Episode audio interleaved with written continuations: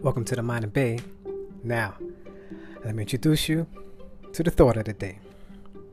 Only because you agreed. Why does 2 plus 2 equal 4?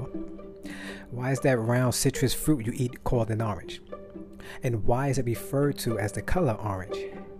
And why is that particular shape referred to as round?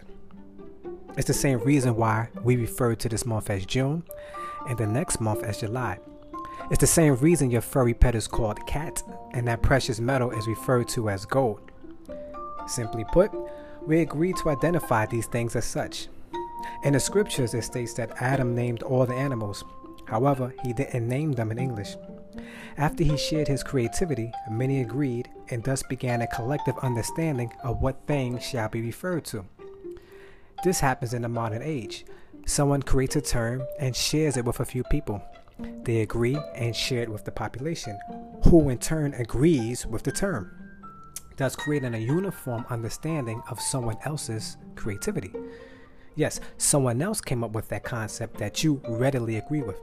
It may seem strange to hold up three fingers and say that it represents the number two. However, I could not honestly disagree with you because you are referring to your fingers according to your own understanding and creativity. It really makes you wonder about the things we've actually agreed to all these years. Just think about it.